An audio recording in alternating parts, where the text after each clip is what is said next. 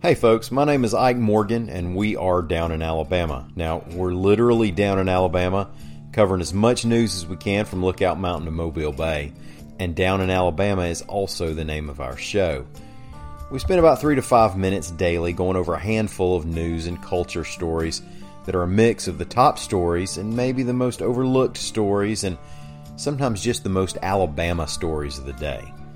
Now, there's not a strict definition of what the most Alabama stories of the day are, but you know them when you see them.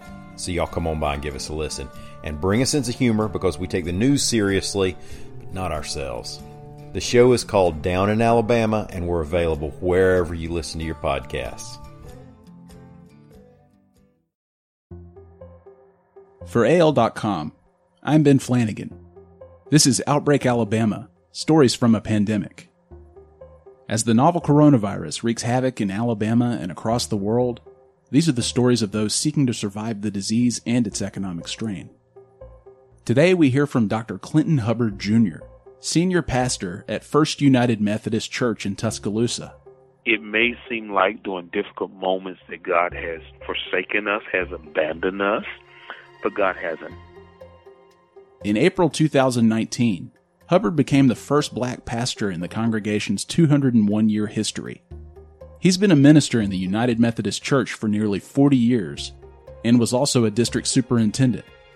Since March, churches across Alabama have been closed for public worship. Just two months ago, Governor Kay Ivey said churches must continue to stay closed in the immediate future as part of her safer at home order. And with the pandemic and the national unrest related to the death of George Floyd and others, some people are struggling with their faith and with their spiritual strength, looking to church for answers.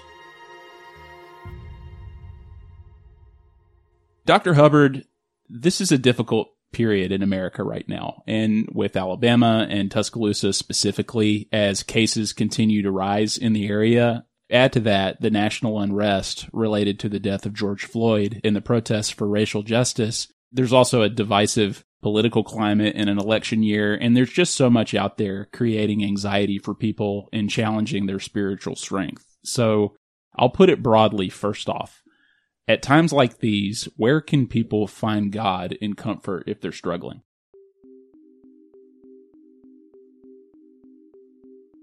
Where can they find God? God is there.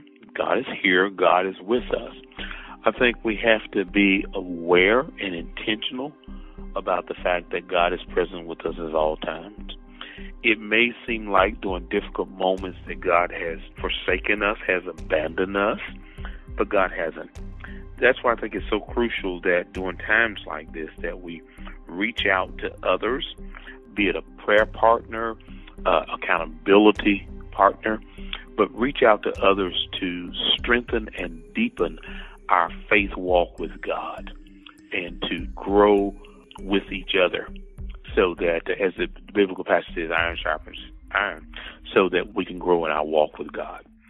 It is hard during this time because I think, in a real sense, we want to see tangible evidence that if God is good, why is God allowing this to happen?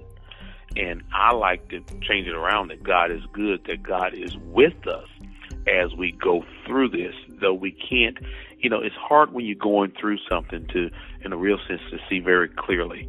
But the challenge would be to intentionally focus on God, His goodness, and to rest in the promise that God is with us and He'll never leave us alone. Well, in First Methodist Church, seems to have embraced the digital element of coronavirus, holding worship online each Sunday through Facebook and YouTube and your website. What's been the biggest challenge in making that instant transition and, and what has surprised you about the success that you've had with it? Well, the biggest challenge has been doing it, just actually doing it. The growing pains in getting it done. I think we've seen like the first few weeks, you had a little technological glitches, but we worked our way through them. The successes that we're seeing is that we're reaching far more people. You know, one of the things that really encouraged my heart was one day, you know, we monitored every week where people are watching, how many people we look at the numbers, we analyze the numbers, and people responded that there was individuals from the West Coast watching us. And shortly thereafter, we received financial contributions from those from the West Coast saying, just thank you for the ministry. It's ministering to us. And it's like they're planting seed in our ministry. You know, one of the things I've been sharing with our staff and also the church, this is our quote unquote new normal. It's here and we've got to embrace it. So we're taking advantage of it, trying to be creative because it's going to be the means by which we can reach more people for Christ. What is the church's current plan as of now when it comes to in person worship? Well, we're working through.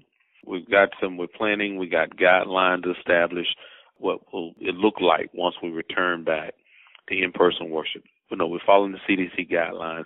There'll be things like, you know, wearing a face covering, wearing a mask, uh, social distancing.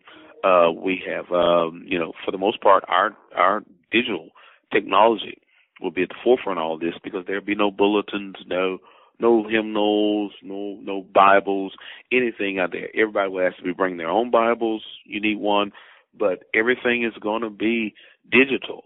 We're going to be utilizing the the screens to project the music and other stuff. We're, we're working through also uh, dismissals, orderly dismissal. We had a funeral here at the church the other week, and it gave us the opportunity to look at the things that we had been planning our guidelines, and we were able to utilize them. I even got a message today, a, a note today from someone not even affiliated with this church from out of town saying, you all did a wonderful job. I like the way you were all able to get us in, get us out, no problem. So we feel good about our plan. We feel good about the logistics involved. Once we do resume in-person worship, I think we can handle it.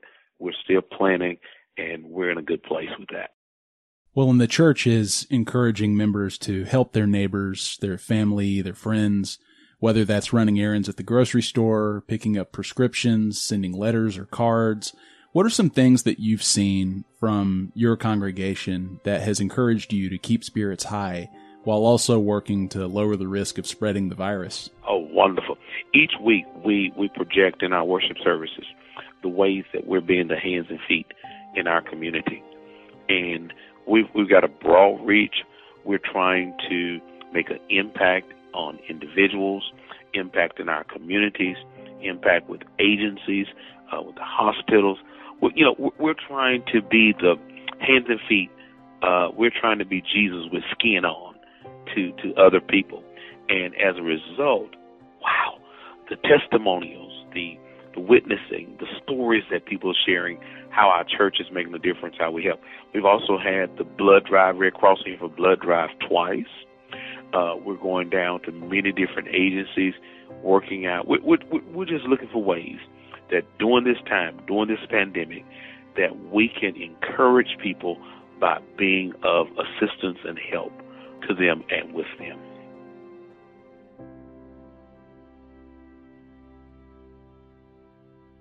Well, and one thing the church says that members can do right now is pray for the nation, for the world, for leaders, healthcare workers, and, and people who are vulnerable during the pandemic. What makes prayer such a powerful tool right now? Because prayer is our connection to God, and also it is our connection to and with others.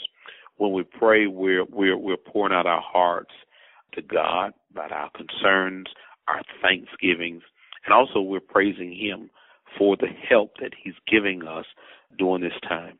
There's peace, there's a comfort. I put it like this individual when individuals are in love, they like each other and they share in communication with each other. There's a calmness, there's a peace, encouragement that comes from that conversation. The same with God, even more so that when we're able to communicate with God, it gives us the encouragement that hey, everything's going to be okay, that God is with us, God is listening, and that God is concerned about us. And so we can't stress that enough. I've also even been talking with um, some of our pastors about doing something as it relates to prayer with our congregation and our community. I've also participated with the Tuscaloosa Prayer Network for our greater community with the way of praying for different uh, individuals during this challenging, uncertain time. Well, and finally, all of the positivity is really encouraging. It's needed right now, but we mentioned earlier the struggle that people are going through. And the church website notes that limiting our interactions with others during the pandemic might take a toll on our mental health. And the church is offering tips on coping with isolation and loneliness and uh, that includes confidential conversations with pastors and church staffers for people who are going through that struggle in, in loneliness and, the, the difficulty with isolation. What is your message to them? What I would tell them to do is please reach out. Don't try to bear it uh, on your own. Please reach out. Reach out to the pastors here at the church, professional counselors. Please reach out. You're not in it, this struggle by yourself. We are here to help. We love you. We're concerned about you. And we want to share that message with the individuals. In other words, we want to represent God to these individuals that you're not alone. I can't stress it enough. As a result of this pandemic and a result of sheltering in place, there's going to be a lot of quote unquote uh, mental situations that we need to deal with. And we want to be ready so that we can respond, so that we can encourage people and help people during this time. Dr. Hubbard, thank you so much for the time. Sure, anytime, Ben. I appreciate it. Thank you for asking.